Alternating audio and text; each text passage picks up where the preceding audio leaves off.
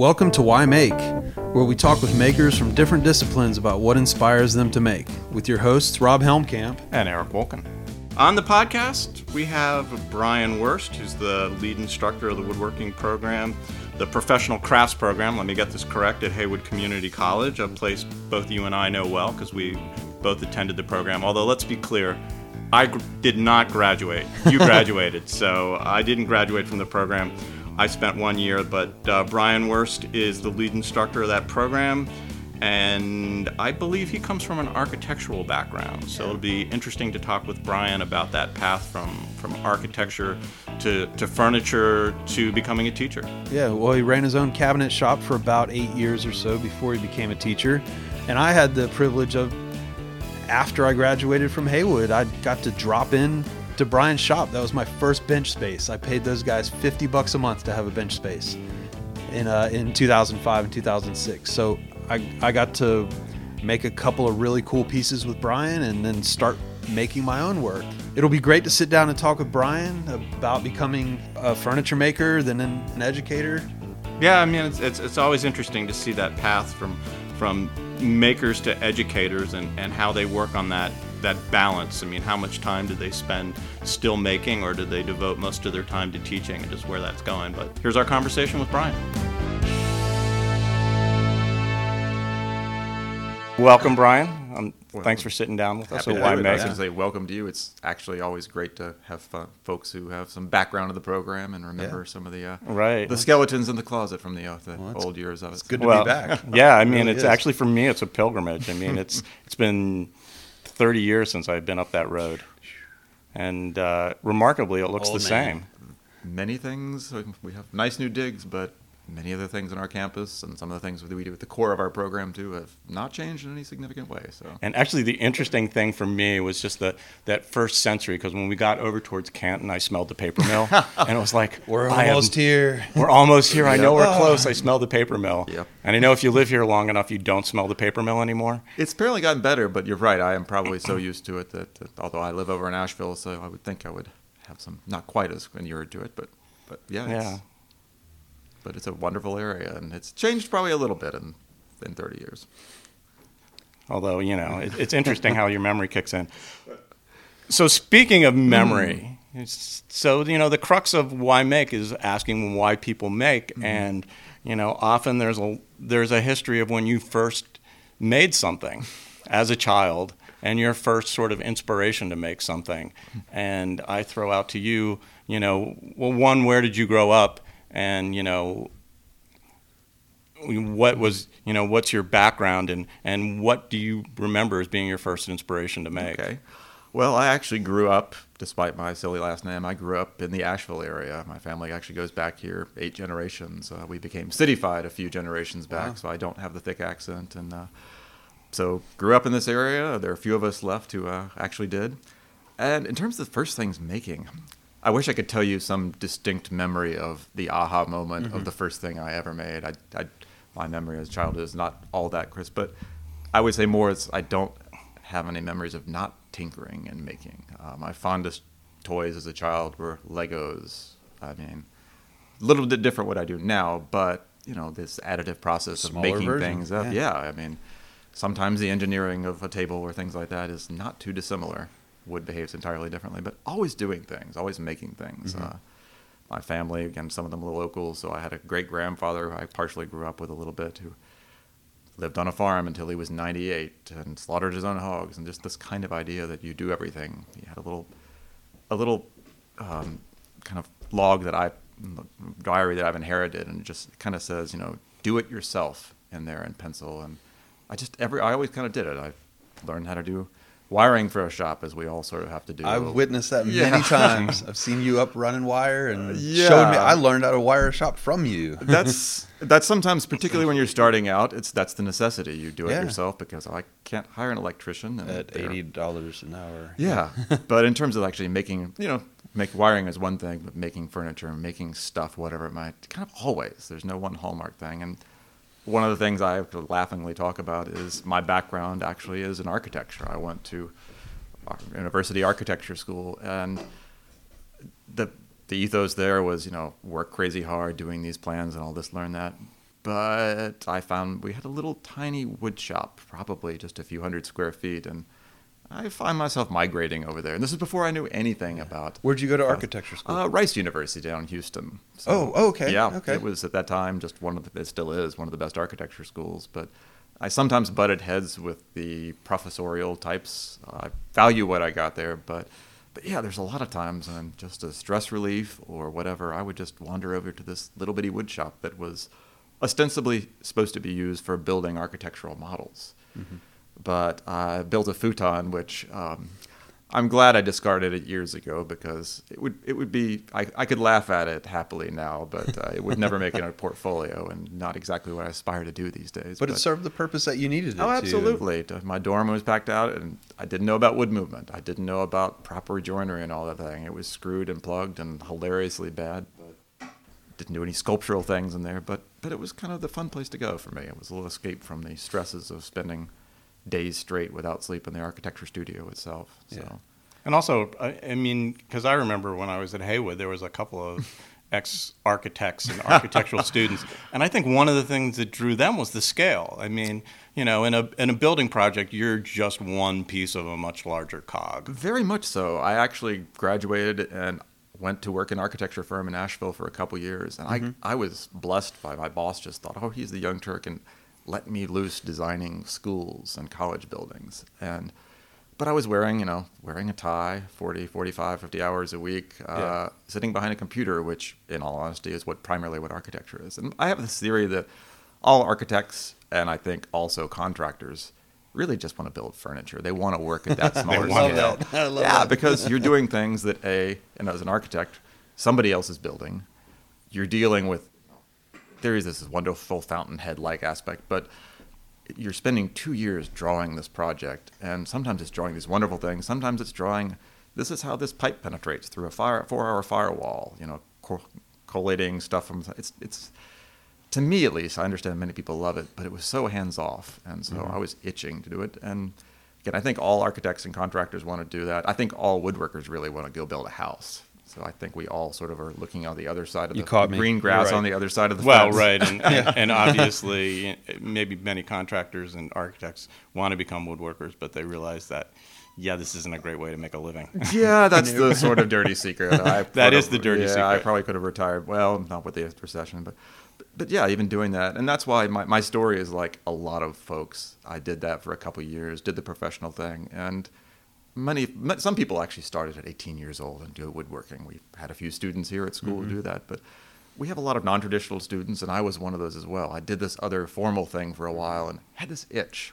And yeah, crazily enough, gave up the lucrative career and decided to go run away to the kind of circus of woodworking. And that's most of our students here. That's the storyline that they have. Join the circus. Yeah. I mean, Rob and I have come up with a name with this. It's called the reverse degree.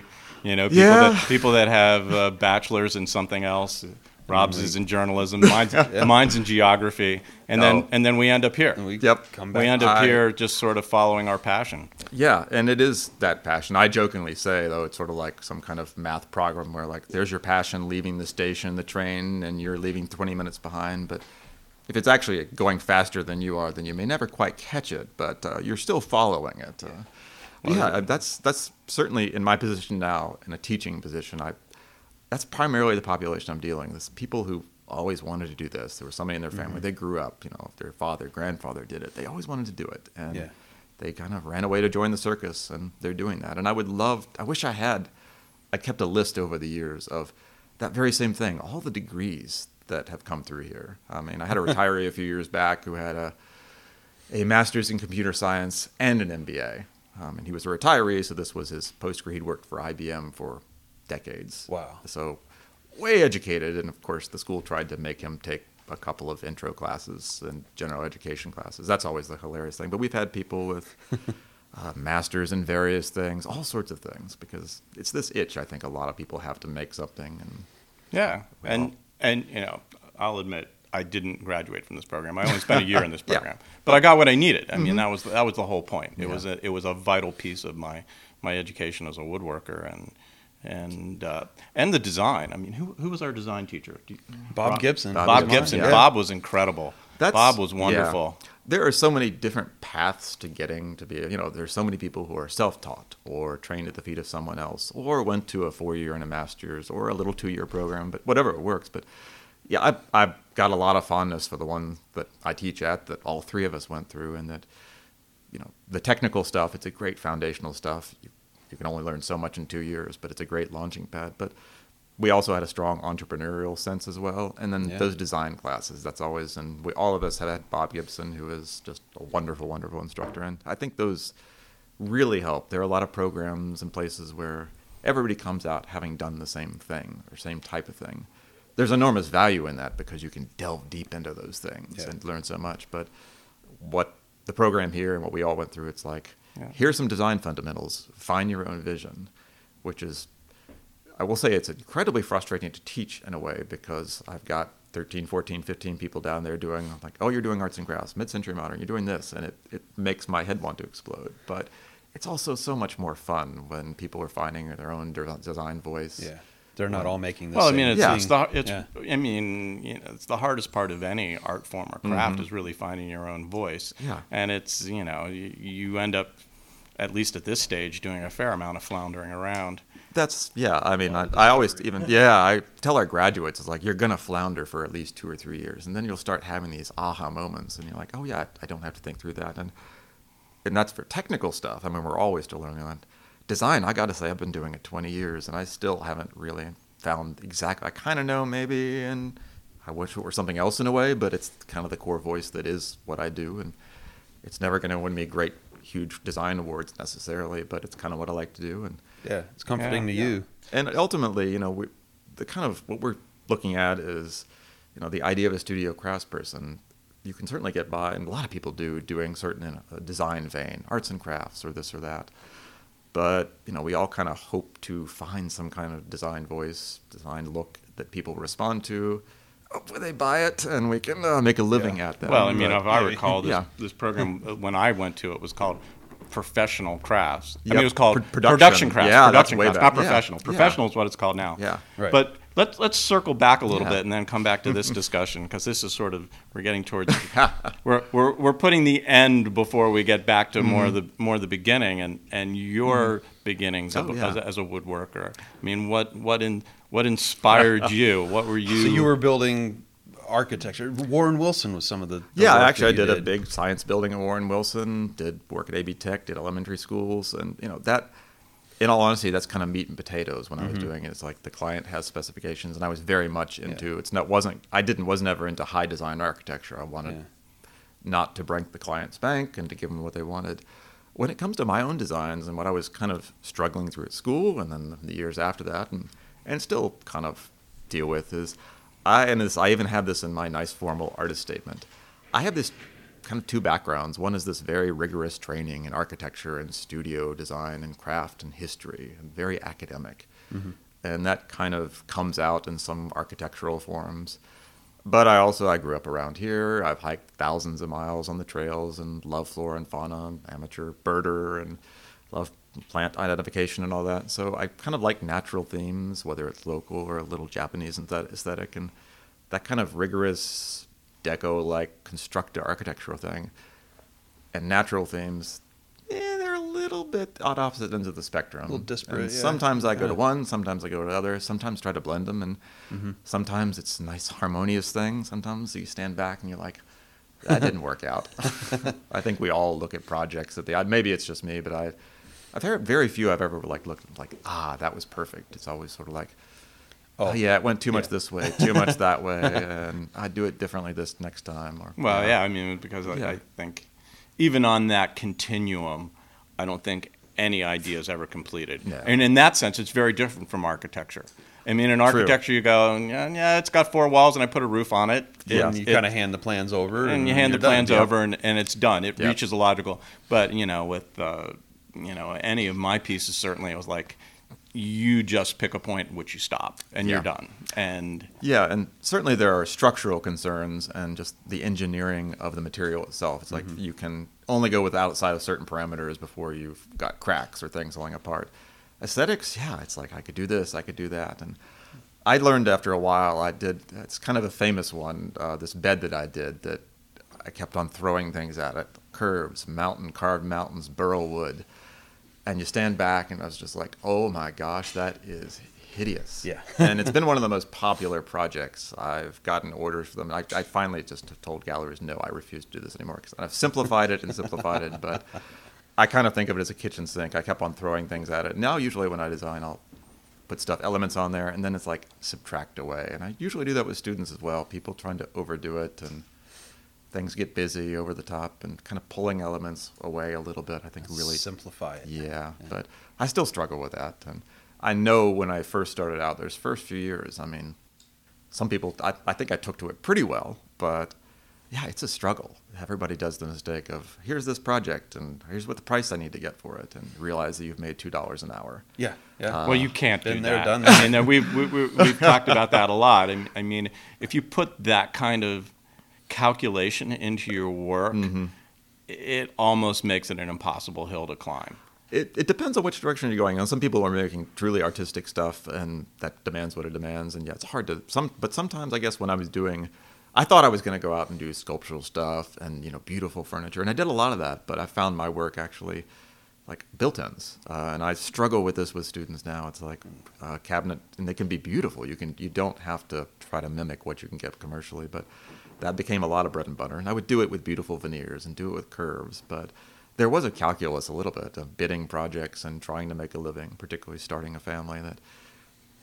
kind of hated to be that little, like the devil on the shoulder saying, it must be this price, it's got to be this much if I want to make pay the month's rents and all that.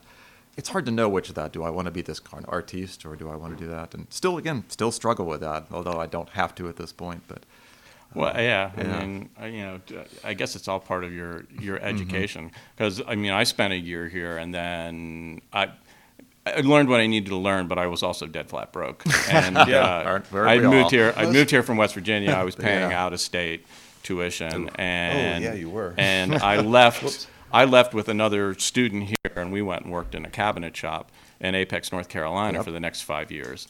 And that was an education too. I mean, it was a brutal education, but that was an education in the box banging business.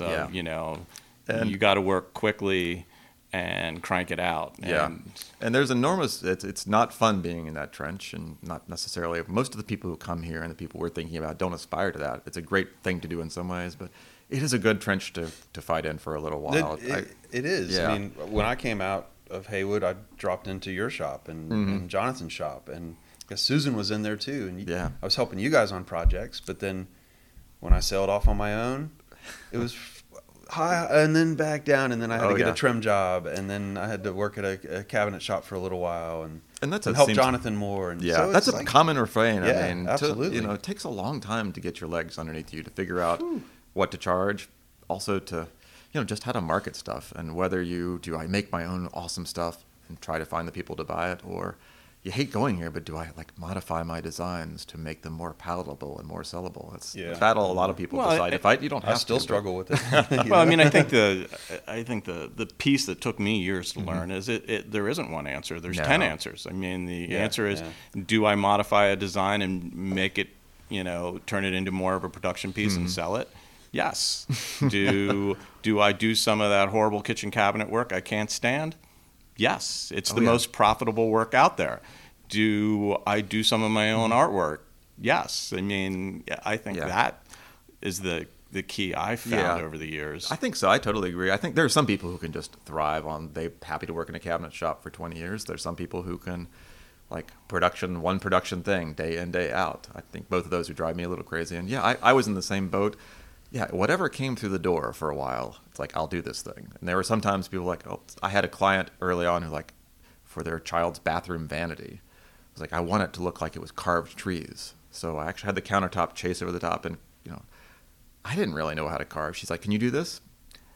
Why, yes, I can carve it. Never said no. So, and it turned out, she loved it, turned out well, but you say yes to a lot of things. The hope is someday you get to a place where you say yes to what you want to make, or you just make what you want to make. But in those first few years, whatever came in the door that would pay the bills, and there are many things I've made that will not appear in any portfolio that will ever be seen by the public again. Right there, that's part of it. And I think we all aspire to. You have to do that, or I waited tables for about a year. I'm glad no pictures exist of that. My students would adore seeing that. But I'll try and find some. Yeah, thankfully I don't think it exists. But yeah, you know, hopefully it's a slow. Well, hopefully it's a fast, but it's a procession. And I got to the place where I didn't have to do that, and I could turn down jobs, and that's a wonderful thing when somebody comes in with, "Can you repair this?" or "I found this in a catalog. Can you make this cheaper?" Which are that was the worst one. That was the one I dreaded. Yeah, always.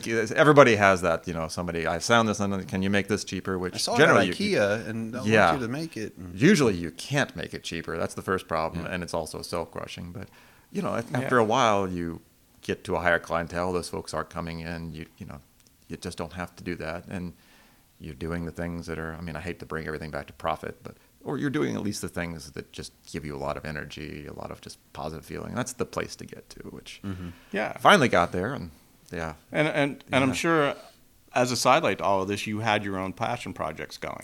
Yeah. You had that little thing working on the side that it took you 3 months to build because you were busy doing the other stuff that, you know, made a living. Yeah. I was definitely the type is like after I finished up a job. Yeah.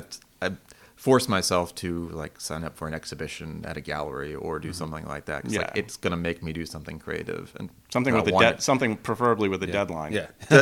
Deadline. But also it's like, okay, this doesn't have to function. It can be a wall sculpture. It can just be whimsical. It can be just let it all, because that's the stuff that really is much more fun. And giving yourself permission, I think that's a great thing to do. Some people just can make a career of doing those wonderful, whimsical things. I kind of like, I got a little bit too much of a practical streak, that academic kind of background, but I loved at that point, and still, when time allows, giving myself permission to do something weird, wacky, try new techniques, do things that are more artistic. I think for a lot of us, that's the way to go. It just gives us a lot of the energy and makes it just so much more fun. So you kind of ran your own cabinet shop, calling it a cabinet shop as a loose explanation. Yeah, in theory, more furniture, but in all honesty, probably. For what, 8 or 9 years or so? Yeah, I think 8 years, yep. Okay, and then what, you know, it sounds like that was a struggle and a success back and forth.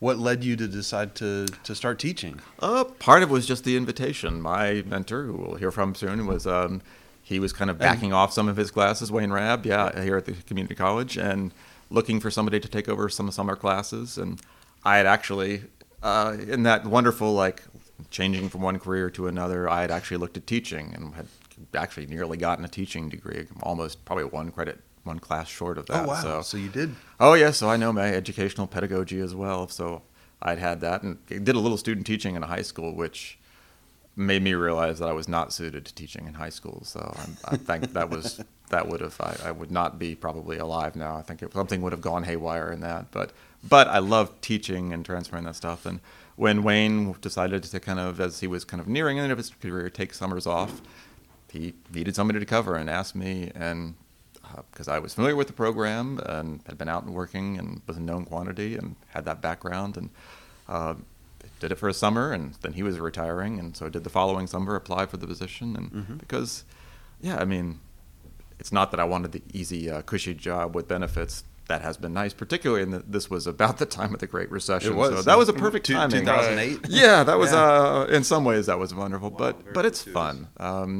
I remember when he retired, hearing him talk about, you know, letting him have his dream job for 32 odd years. And I won't say it's a dream job. There's tons of headaches, but it's a fun challenge. Students come. I've learned probably far more in the last 10 years than any one of them has learned, because they come up with interesting projects. It's just a fun engineering, technical personality challenge. So there are times when I want to tear my hair out, and I'm amazed that I don't have gray hair. Got some good genes there. I should be gray or white by now, given some of the student things. We did it for you. Oh yeah. I should, because there's bureaucracy to no end. There are, you know, supervising 12 to 15 students on terrifying power tools. We have generally some kind of accident, thankfully minor every year, but I have rabbit ears whenever I hear weird sounds coming from the machine room, and can usually identify, that was a bandsaw braid snap. Motors making weird. Yeah, students have a habit of like yelling out when they cut a board too short, an expletive, which makes me come running because I think it's something else they've cut off. But the teaching, back to that, to cycle back to route. Yeah, it's just such a fun challenge. you know, they just come up with the weirdest, wildest stuff. Sometimes it wants them, makes me again tear my hair out, but you just see different approaches, people kind of coming and finding, beginning to find, and you never find it over that 2-year period, but beginning to find their own design voice, mm-hmm. seeing somebody come in who has no background in it, and they're kind of doing some pretty interesting stuff at the end, and then down, you keep in touch with them a few years down the road and see that they're flying high or maybe doing something else. But I think that whole role as a mentor is a fascinating one in teaching, and the mm-hmm. role you get in sort of shaping people early. Because I know Wayne shaped me largely. Mm-hmm. I mean, you know, Rob and I were talking about this, is like I would do these really crude sketches of ideas that were the beginning, they were the mm-hmm. kernel of something, but they certainly weren't well thought out. It was mm-hmm. like, you know, it was like, you know, as I've learned over the years, you know, a piece is really a perfect storm. Mm-hmm. It's a perfect storm of surfaces and colors and textures, and it all comes together. Or doesn't. And Wayne was so informative in helping me do that. Mm-hmm. And the curious thing that brings us all around is I do very little furniture anymore. I got a commission once in a blue moon. And I got a commission through the Artful Home for a piece that I first built at Haywood. Hmm. And this was like last year. No, this was 3 months ago. Last year. You never know. That's true, duh. Yep. It was last year. It was it was a piece that Wayne helped you design. And it was a piece that Wayne helped me design. It was a bridge writing table. I think probably every woodworker goes through their bridge phase. There's the bridge phase, and I had sketched out this row, and Wayne filled in the details, and to this day I don't know how much of that piece is me and how much of it is an extension of Wayne and what I learned here. And I'm sure you've had those experiences as well. Absolutely. Students, and I'm pretty good at that. I wish I were better, because students, I don't know if they're more iconoclastic these days. Yeah, here's my sketch. I want to do this. Mm. And, you know, you first think, well, that's usually, I mean, I don't say quite that. Just the up voice. Yeah. Yeah, that's not going to work. But as a teacher, you can't say that. Yeah, because, you know, sometimes they're like, okay, you've got these two 10-inch wide pieces of wood crossing each other. You can't do that. Or, you know, you've got this table apron that's an inch tall. It's going to crack. You know, there are certainly technical things that you can absolutely, and slowly but surely. I mean, again, there's so much engineering in woodworking. That's the dirty secret. People think it's this wonderful art. It is an art form in many ways, but you kind of certainly have to wrangle them to say, wood, you know, you can't do this. Or, you know, if you do this, it'll be much more strong. Or sometimes it's technical. If you just change this little detail, it becomes half the time to make it. Yeah. And then there's the aesthetics things. People tend to, I like this. And particularly when they come to you with a book or something like, I really want to make this. Yeah. And I want it to look exactly like that. Yeah. I guess in some ways there's nothing wrong with that, unless you're copying someone else's design. That's not, but like, well, let's see about making it, you know, let's make it your own. What if you think about this? And there's a danger, because I don't want to say, what if you put this curve like that? And they're like, yeah. It's like, well, that's my curve. I want to. Yeah, you want to lead them to that discovery. And certainly other students. I mean, another one of my fondest memories of Wayne just letting a student kind of flail, and and involving all of us. I'm sorry if I digress into old Haywood stories. I'm really in this reminiscent mood, but it just came flashing back. Are there tears coming out of your eyes? And yeah, the tears coming out of my eyes. No, there was a student that was really into Jere Osgood stuff. Oh yeah, and he wanted to do a desk, a Jere Osgood desk. Laminated with split curves. Oh, it wasn't laminated. It was steam bent. Oh, it was a huge steam bent timber, and I think it was walnut, and of course it wasn't air dried. It was kiln dried. Wow, you're just ticking off the don't do list, right? Right. Oh, yeah. And Wayne let us. But the amazing thing was that it involved all of us. It was all of the first year students, because it was what was this? I mean, I'm going to exaggerate, because age exaggerates everything, and time. I'd say this thing was 10 feet long, 4 inches wide, 8 quarters thick, and the whole class, we all pulled this thing out of the steam box, and it took like 7 or 8 of us to bend this beam, and I think it did crack. I'm almost positive it did, but he made it work in his piece. But it was just. Yeah. But that was. Anyways, I digress. Let's get back to. Well, yeah, it's student. And sometimes you will get a student who's like, "No, I want to do this," and usually I can wrangle them into when it comes to some kind of engineering thing. But when it comes to aesthetics, that's, I mean, you can only nudge so far. And that's, you know, and, you know, there have been plenty of things where I think people said, I want to do this. And I just like, oh, well, and that's part of the thing when you're trying to be a critic. You're like, that's not my thing. I hate it. If it works, it's a coherent design. It has total value. And I can't say, you know, it's like, oh, I don't really like that. But yeah, there are some things that people do that, like, that's not my thing. And it's just hideous on any subjective, objective level. And and that's the world of furniture, too. Oh, yeah. You know? And, of course, somebody will totally buy it. That's what it always comes out to be. Well, it's also the world of letting people discover and fail on their own. Oh, absolutely. Yeah. I mean, find their own voice, like we were saying. I think we all started in mimicry. I mean, absolutely. I think, you know, what first attracted me to woodworking was reading that Wendell Castle book on wood lamination. Mm-hmm. And all of a sudden, you know, the world was Wendell Castle. I saw the work of this guy, Eric Wolkin, and was totally blown away. No. Wendell Castle got me and George Nakashima. And, but weird how those different non-traditional furniture avenues and how am I going to combine that stuff? It's like, that was and trying to figure that out. But I mean, while you're here, I mean, so that's the beauty, I think, of programs like this, is that in a very short period of time you can learn an incredible amount and make more progress than you ever could in your own studio or your own show. Unbelievable. Yeah, I mean, and that's one of the great because it does. I think it's eye opening for a lot of people. Like, oh, I'm going to learn how to kind of cut this joinery and do that, but it's like, no, you're taking and sometimes they're like they blanch at first. I have to do those other classes, but like you're taking this design class, and oh, by the way, we're going to go for furniture history, and we're going to like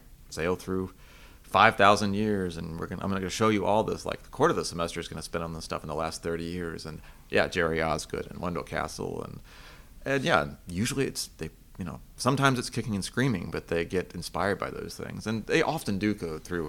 I'm going to make, and I adore Jere's work, and I love it, and I'm inspired by those curves he does as well, and so.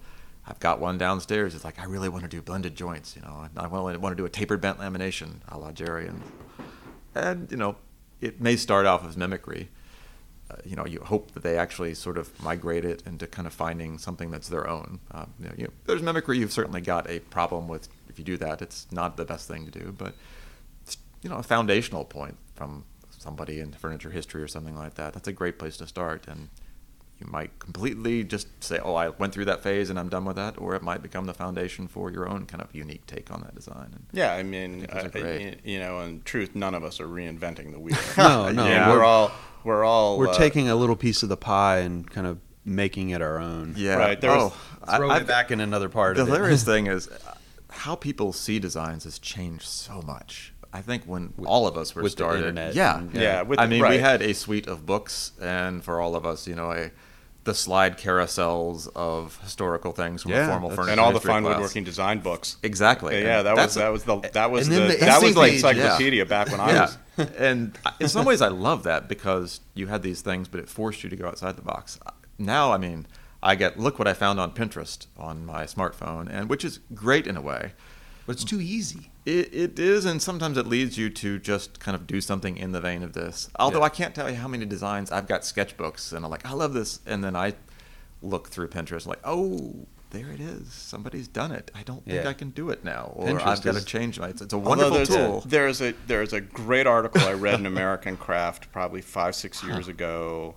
It was basically a synopsis of a book. I forget the guy's name, Austin something or other. Anyways, the crux of it, the book is called, and the article was called, Learn How to Steal Like an Artist. Have you seen that? Haven't, but there's the great, you know, what is the quote that good poets borrow, great poets steal? Yeah. I can't remember who came up with that one. It's like Abby Hoffman or something. You know, what are the rules of the road of visually... Let's use the word stealing. How do you steal and not appropriate? How do you steal and not mimic? Yeah. How do you steal and not plagiarize? It's sometimes it's a very gray area. I think it's wonderful to be inspired and to take something in your own direction, and it's like people recognize that's you, and maybe you know, in an artist statement you say, "Oh, I got the inspiration from that." Yeah, I think that's a good road to go down. But if you see something, if you see something out there and everybody else, you know, it clearly came from somebody else. I'm like, I want to make that, and I've had students do that. And I usually say it's like, that's fine. You do it. It's for you. If you want to put it in a show or sell it, you know, you got to make it your own. we're cracking up. I don't want to hit anybody, but river tables. Have we all seen those? You know, it's a slab spit across with a piece of glass. The whole thing with people pouring epoxy on live edge work. I've had so many of my friends send me that. It's like, Rob, this is awesome. I mean, I don't want to dun anybody who's making those, and whoever came up. I remember seeing 5 or 6 years ago. Yeah, the first one guy. Holy moly, that is cool. And now it's everywhere. And of course, I don't know that you'd want somebody in your shop pouring 10 gallons of epoxy into a mold. That's a kind of turn on the... we use epoxy, but in very small batches. And yeah, that could do some damage. But, you know, that's a great... They're beautiful in a way. They're also... They're kind of tired. And so when people want to do that... And the same, I think, is slab furniture. Nakashima style, Oren style. It's become all the rage in the last 10 years. And I guess I'm worn out of it. That was actually very interesting. I did the High Point show. Mm-hmm. I wasn't in one of the main buildings. I was in a building way far down the road. Almost nobody saw my work, mm-hmm. but I went into one of the main buildings at High Point, and somebody was basically doing Nakashima's Kanoi chair. Mm-hmm. And I remember going up to him and going, "You know, you can't do this. I mean, you're gonna get a cease and desist. You are." You have his daughter still makes them, you know that, right? Yeah, and maybe I was just being a total horse's ass, and I shouldn't have said that. But I was like, yeah, you know you can't do this. Yeah, I mean, this isn't your work. Yeah, it's a tough call. Some things are in the public domain. I mean, you can make a Maloof style chair. Yeah, I was going to say generous. Maloof rockers. Yeah, he was generous about saying make my stuff, which only rebounded and made his stuff more valuable. Right. There are certain things like you just can't make, and I what I love for myself, what I love for students, it's like. You could do that, and you'll definitely have to deal with the legal things that ensue. You can't go make a Wendell Castle and have them say, "Wow, that doesn't look anything like a Wendell Castle." And I fundamentally think you shouldn't. You should make you. You should find your own design voice. I think that's ultimately what we want, and that's unfortunately the hardest path. It is. It can be something incredibly distinctive, where everybody says that's a Woken, that's a whatever, and that if you can get to that place, that's a wonderful. It's harder these days, but it's a wonderful place. To be. But even if you're doing something that started off, was inspired by something else, you can just make it your own. And if people value that, you enjoy making it. That's what we all hope for, I think. Yeah. I mean, and the big challenge is trying to better yourself. I mean, I remember, my friend Dean Paulver once saying to me, "Do you think you've made do you still have your best work ahead of you or behind you?" And it's a terrifying question. It's utterly terrifying to think, have I made my best piece? Is it, You shouldn't think like that, Eric. Just keep on making stuff. Anyways, so in that vein, thinking about, back to the days of Wayne Raab, I remember Wayne clearly set aside a day or two in the studio where he was just doing his own work. Mm-hmm. And he made it very clear. Hopefully, I'm remembering this correctly. A day or two a week? That'd be awesome. Or a day or two every once in a while? Or no, it was. I remember it being, again, memory is a weird thing. I remember it being every Friday or so. Okay. It was a non-teaching day, and he'd be in the studio, usually turning or painting or doing, one of his painted pieces in the spray booth. Mm-hmm. And he made it very clear, I am invisible. I am not here. So, have you managed to pull that off? I mean, so how do you say? No, And I applaud Wayne for this. He was much better at boundaries than I am. I get here crazy early in the morning, and students know they can do that. And my office door, I guess I should put blinds up or something like that and a lock on it. No, they can come in any time. Lunch breaks don't really exist. If I stay late, I'm not very good at setting those boundaries. I do find myself, if I didn't, I do make some things for myself or for shows and things like that. And I've literally... sign up for shows. I've done 2 this year, signed up for just like, okay, that will force me to do it. It's harder. The blessing and the curse of our program is there's just a phenomenal amount of hours. I'm in front of students 30, I mean, that's just the formal hours. I'm with students 38 plus hours a week, and I'm sure it comes out to be more than that. Wow. Officially, I don't have any classes on Fridays, and that would be a wonderful time to do that, but there's enough paperwork, enough school projects. And the students know they can come in, and that I keep on threatening to get a shirt with some expletives, stay away, and like dark shades so they know not to bother me. I've never set those boundaries. But I still do it. Yeah, I really should. But I do carve out moments, early mornings, and because I think I'd go crazy if I didn't make some of my own stuff. So do you have a studio at home, or you do that? I have a little bit of a tiny space at home.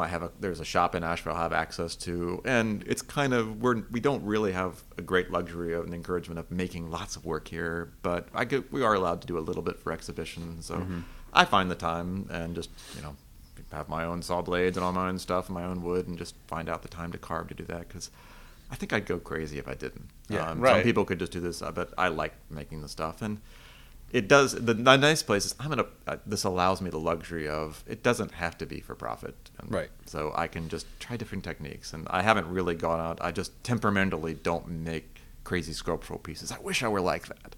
But I can play with different techniques, experiment, just do, whimsical might be too strong a word for what I'm doing, but just things I wouldn't necessarily, avenues I wouldn't have gone down to when I was making a living at it. So those hours, it's here and there, it's scattershot. I should absolutely totally outfit myself with a do not bother sign or something like that and really carve out those times. We'll make you one. We'll get our first guest, Timothy Maddox, to paint you a do not bother sign. Yes, that's right. That would be wonderful. Tim will that would be really cool. Tim will paint you a sign to put over the office door. He'll screen print you a t-shirt. Yeah, again, I aspire to have those boundaries, and I should totally do it. But the danger is sometimes I get too wrapped up in those things, and I was like, oh, I got to come crashing back down and go do the stuff I'm really supposed to do. But yeah, I think all of us, most of us do what we do because it's just a little bit of a compulsion. Maybe it's a lot of compulsion for a lot of folks. I think it's a lot of compulsion. I mean, my main concept of makers is that this is a disease, and it's an incurable disease, and that's why we do this. Yeah, I don't know that anybody runs away and does woodworking because, I mean, you can make there are a certain few individuals who make a royal living out of it, but most of us run away and do it because it's sort of a compulsive need to do it. What did Tim say yesterday? He said it's not a disease, it's an ease. It's an ease? Because it calms us. Well, it's, right. Yes, that's right. Yeah, it actually helps us with our compulsions. Yeah. It does. It actually, I think a lot of folks in woodworking, and I think in craft in general, I think it maybe varies by medium, are maybe a little OCD or maybe a little ADHD and on a spectrum of that. And it does. I mean, it's immensely frustrating many times. You have projects where you're like, this isn't going well, and you just start over. Yeah, you start over. It in the bin and plenty of those. Oh, man. But yeah, you're scratching an itch or something like that. And God. Yeah. And it's funny, I remember talking with Wayne about a little bit about this, and it just that he hardly ever found time to make those things unless he did that. And I find the time occasionally. I used to do a few commissions, and I finally had to kibosh that. They took too much time. But yeah, I still try to find a little bit of time, and it is scratching that itch. And I think there's actually, as a teaching standpoint, there's an enormous benefit too, because students get to see. Actually, we just put up a little faculty show here at the school, and one of the students literally 2 hours ago was just like, it's nice to see your work. I've seen it in slides, but I just haven't seen any in a while. And so it's not the stuff that I'm most fond about, but they like seeing that. I think when you're working on something, particularly in just watching the pace you do it at, watching the decisions you made, the design decisions, the making decisions, your aesthetic things, there's a lot of benefit to an educational setting. Students say, why did you do that? Or how did you do that? I've had that comment many times. They like seeing that, as long as it's not actively taking away from the formal job that I'm teaching, then I think it's beneficial. I mean, I think, I grew up in a family where my father was a scientist, and there was a lot of science happening, and I don't see science and art that different, because I think fundamentally they're both problem solving. Yeah. And I think the design process is problem solving. I mean, the way you solve the problems is different, but I think in any project there's many junctures at which there are problems that need to be solved, whether they're aesthetic issues or whether they're functional issues or whether they're structural issues. And, absolutely. I think people, it's funny when people, there's the great, I'm guessing we've all seen the Portlandia with the woodworker episode, and people are like, the woodworker. Oh my gosh, you're a woodworker. Yeah, it's pretty funny. And if you haven't seen it, Eric, everyone should look that up. I've only seen the one that we put a bird on it. Yeah, no, the woodworking one. It's so perfect because it shows the the wonderful allure of crashing into the actual reality in a perfect way. But yeah, I think people, and woodworking, we treat it as an art in some ways, but a lot of it is purely problem solving. It's like, okay, yeah, I got this vision. Well, first off, even the vision takes a lot of design, and that's a whole problem in itself. But making the material, like, there's so many choices every step of the way. And oh, yeah. I think a lot of students come in here thinking, oh, this is a great organic thing. And you can go that with sculpture or something like that, with subtractive sculpture. But it's like, okay, we got to think of how this goes together. What is the joinery you're going to use? And you can use a machine joint. You can use hand-cut joint. You can use this. We've got this machine over here. It's $3,000. It's like a big choose-your-own-adventure story. Yeah. And I think I drive students just a little bit bonkers because they'll be going, how do I do this? And I was like, well, you can do it this way or this way or this way or this way. This way is fast, but we need an expensive machine. This way would be we can $5 of plywood, we can make a jig to do it with a plunge router. And at some point they start drooling and looking slack-jawed and it's like, please tell which way should I do? Yeah, there's 100 different ways. I don't want to make your decision for you. But. Yeah, and I don't want to do that. Sometimes it's actually beneficial to say, just do this. And I'm like, okay, thank you. But yeah, it's problem solving. Yeah. So much of it is. Yeah. There's so many competing different ways to go about it, and not just from a structural standpoint, but aesthetics. Aesthetics are everything is a choice that there are wrong answers, there are right answers, but there are probably 1,000 right answers. And I think students particularly which is the right answer? I'm like, if you did any of these things, the project would be a success and it would be beautiful and people would love it. I don't know how to know which one of them is right, and we won't know until we do. If we did all of them, then we could do 100 of these things, we know which was right. And if one of them doesn't work and it cracks, try the other one. Yeah. Although, I might open up Pandora's box here, but at least structurally, there are definitely wrong answers. Oh, yes, absolutely. I'm not sure there are wrong answers aesthetically. I think there are answers that some work better than the others. Yeah. But, ultimately, aesthetically, unless I'm doing a commission for a client and I'm doing it specifically to meet their aesthetics, if I am doing a piece purely for me and I am the client, the aesthetic answers are what knocks my socks off. Yeah, true. It's in your mind's eye. It's what's in my mind's eye. So there are no wrong answers. Yeah, I totally agree when you're working with a client and they're like, I want arts and crafts, and you're like, I did a Wendell Castle piece for you. We have a problem, a disconnect. Yes, exactly. But and sometimes they're probably, I don't know if they're truly wrong. Yeah, there are definitely righter answers, and there's some that fundamentally don't want. If I said I'm going to make a green and green Wendell Castle table, that would be problematic. That might become an amazing juxtaposition. I'm not seeing it right now. Maybe there's some way that could be pulled out of the fire. There's some things that probably ostensibly maybe it never worked, but yeah, and I think students in particular they think there is the one right answer. I think maybe when we start out, we think that, and it's kind of, you get to a place where you're like, this will work. And at some point, particularly when you make a living, you have to stop that editing process. You're like, oh, this is what I've got. Maybe there's another better one out there if I spend another week sketching and prototyping, but I'm on a deadline, and this will work. I like it. I'm happy with it. I know there's a better version, and maybe I have the luxury of doing the better version down the road, but this will work, and there's something nice about that. To me, that little end game deadline thing that forces you to make it. But it is frustrating. I'm the one who always thinks there is another version out there. And I have what I call my 80% thing, which is I'll usually get about 80% through a project. It's assembled. I can envision it. And that's, to me, the hardest stage because I know what it's going to look like. I know it's working, and I know it's not working. And so that last little bit of assembly and sanding and finishing, I find it difficult because I'd rather move on to the next thing. Yeah, I find myself past it already. Yeah, some people plow through it, but I'll do it. But it's just like, okay, it works, it doesn't work. I could do another. So at that 80%, you're committed to an aesthetic, and you won't reverse yourself. Well, you can. By that point, the project is cut out. It's there. You can, I guess, you can nibble away at things, or if it's not assembled, you can say, "Oh, that curvature on that leg doesn't work. I can pull it off."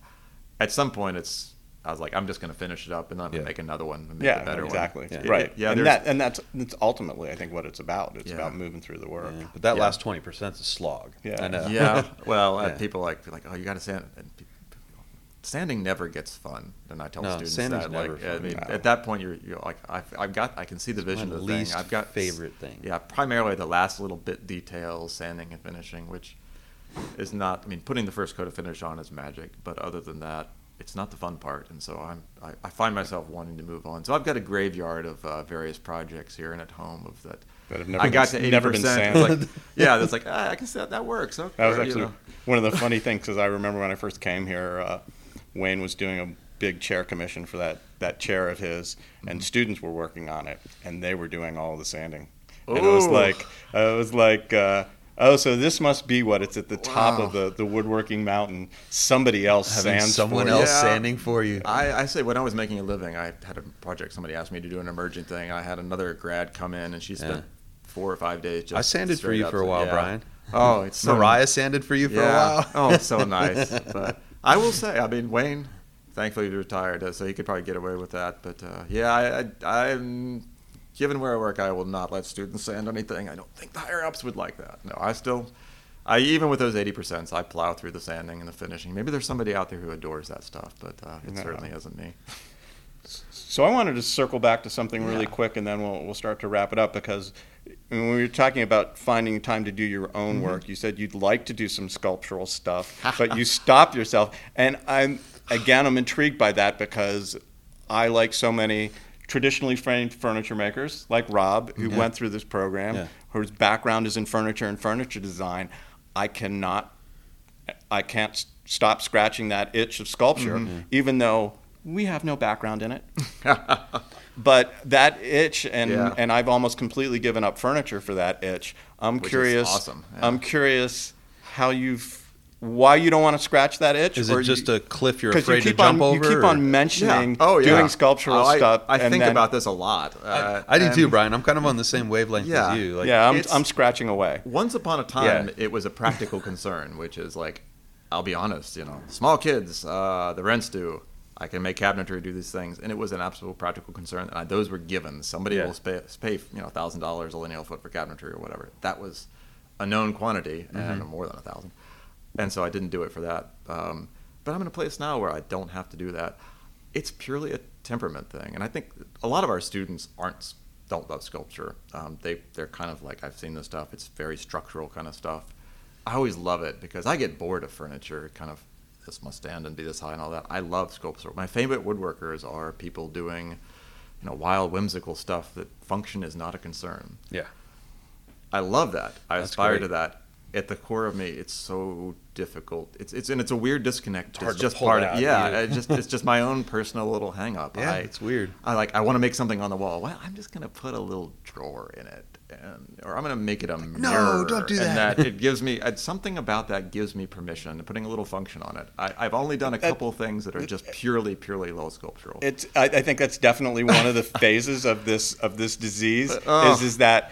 You first start by creating sculptural pieces and imposing a function on it because you're afraid to dive into that pool, and then eventually you just say, "Oh, screw it, I'm jumping in." Maybe I'm water's cold. I'm going in. I am on that road. I seem to be my pace down the road is much slower, and I may just be sort of stuck in the lane I'm in for a while. I'd love to, but. But I see so many people. Mia Hall, who's up at Penland, who would be a great one to talk to. I've adored her stuff. I'm trying to think. I'm just thinking of all the names of people I love, the sculptural stuff that just. Well, we're going to have to make that journey up the road to Penland one of these days. Oh, that'll be please do and talk to some folks. That's a one. But I just in my own thing, I can't go there. I've done it only on a couple little things, and it's hard. I don't know why. It's maybe I need some therapy on that. Got to take the mirror out of the mirror and the drawer out of the drawer, and maybe I should have some kind of thing and go and just take a hammer and shatter the mirror. Just going to do some kind of crazy some very Gary Knox Bennett kind of thing. Yeah. I need my own the nail in. Yeah, it's totally a me thing, and I love it seeing people. It thrills me when I get a student who wants to do weird stuff, when they want to paint stuff. After a while, I mean, I talk to students and.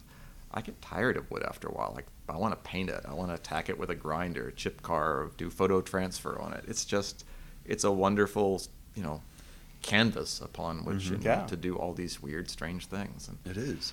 Yeah, if we talk in another 10 years, maybe I will be further down that road. Well, so speaking of that, I mean, where do you see yourself in another 10 years moving forward? That's a tough question. You brought it up. I was going there anyway. So, I know. So you provided the perfect segue. It is a good one. Good question. It's a toughie. I mean, I think, again, about Wayne, 34 years. And at some point, part of me, there's a little part of me that's like, that'd be awesome to do that and have that long legacy.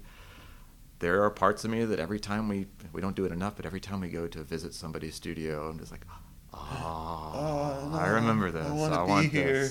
Yeah. Then I sit and think about, okay, if I uprooted myself and did that, it's funny. I would do it so much better now.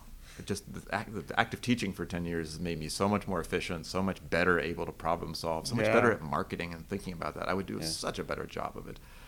But to try out and go out and do that, so I don't know. I'll probably still here. It's tremendous fun. There are, again, bureaucratic headaches. There are personality headaches. There are managing a shop with 12, 14 people who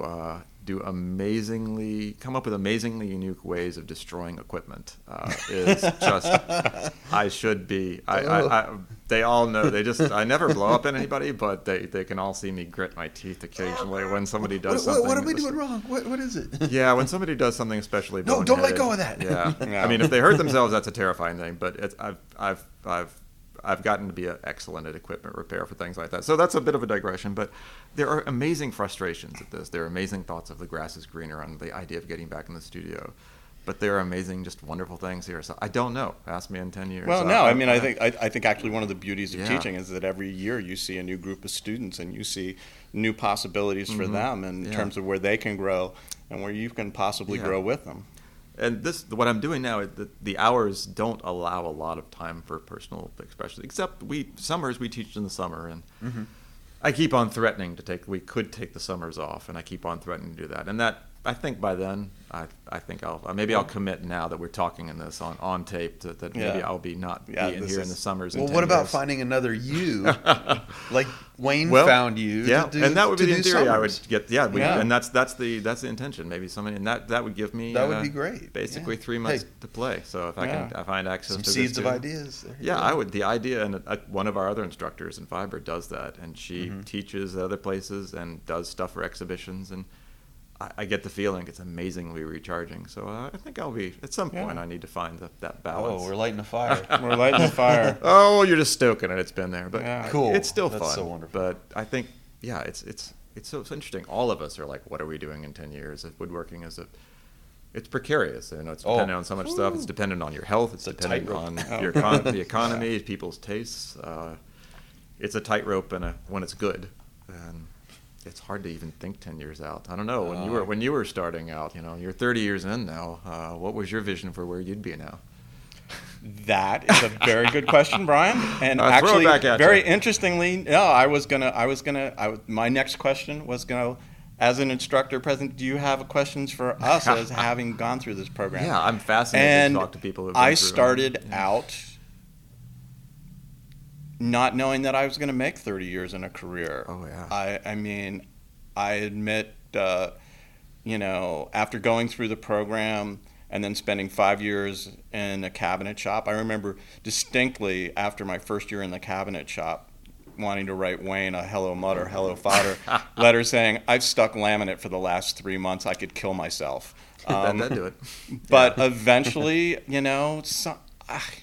don't know that there was ever a long-term vision. I just kept on slogging on, and I just kept on having ideas, and those ideas needed to be made. Mm-hmm.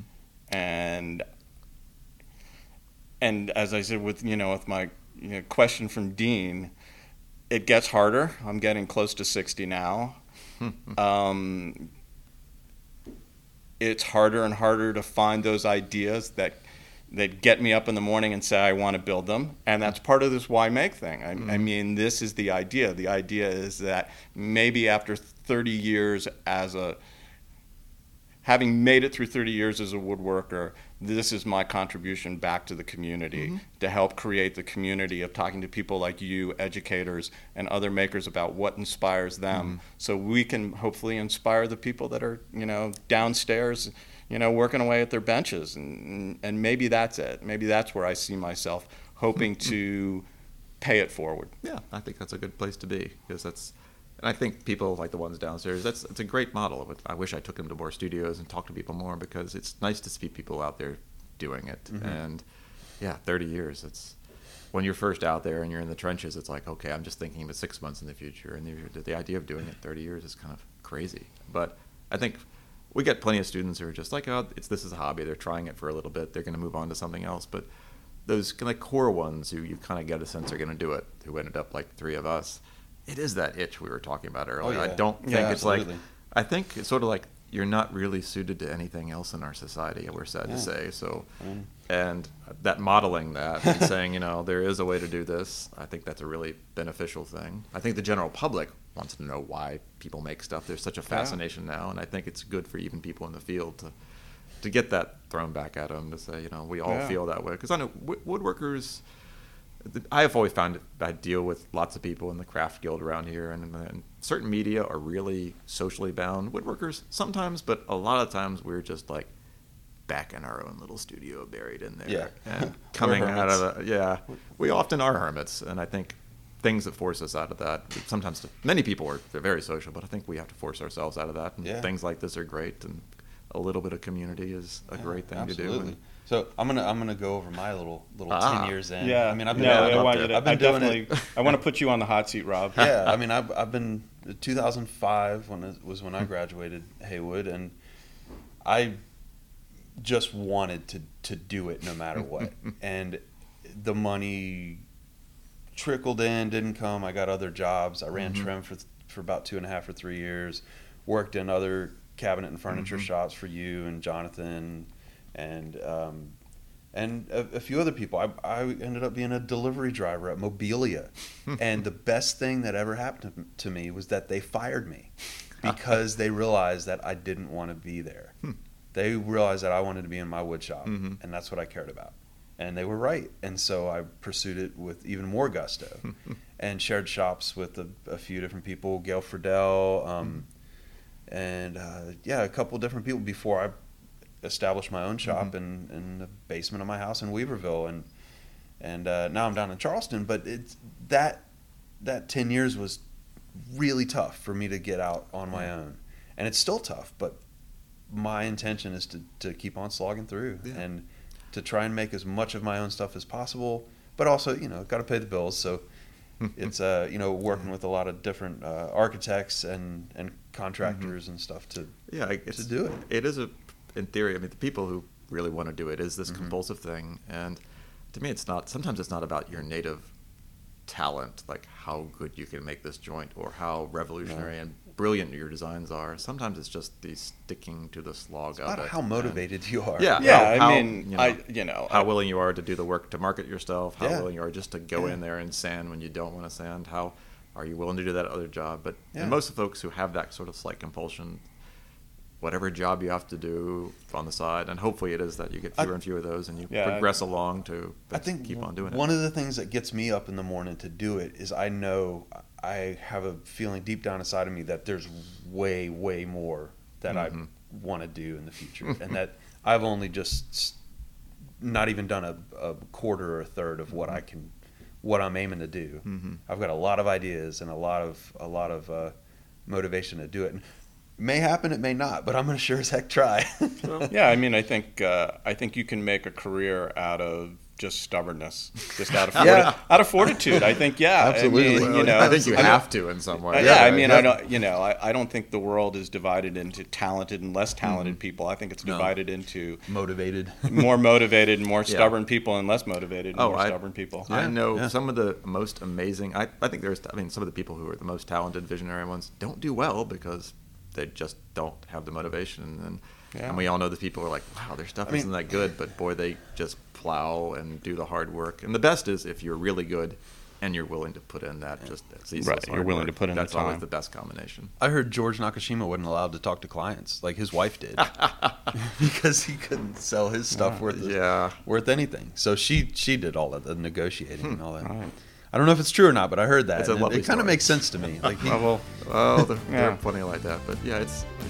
Well, should we wrap this up? Yeah, let's wrap it up. I really want to thank Brian Wurst for joining us. I think it was a wonderful conversation. It was very fun, and it's really good talking to you. We're going to talk to you again in 10 years if I'm still on this earth. Let's Rob's got to keep on working. He's got to take care of me in my old woodworker's age. Right, We're building a woodworking retirement home. Right. Okay. Right, where we eventually we just cut all our fingers off. No, that's a horrible note to end on. Again, Brian. Thank you, Brian. It was wonderful talking to you. Why make?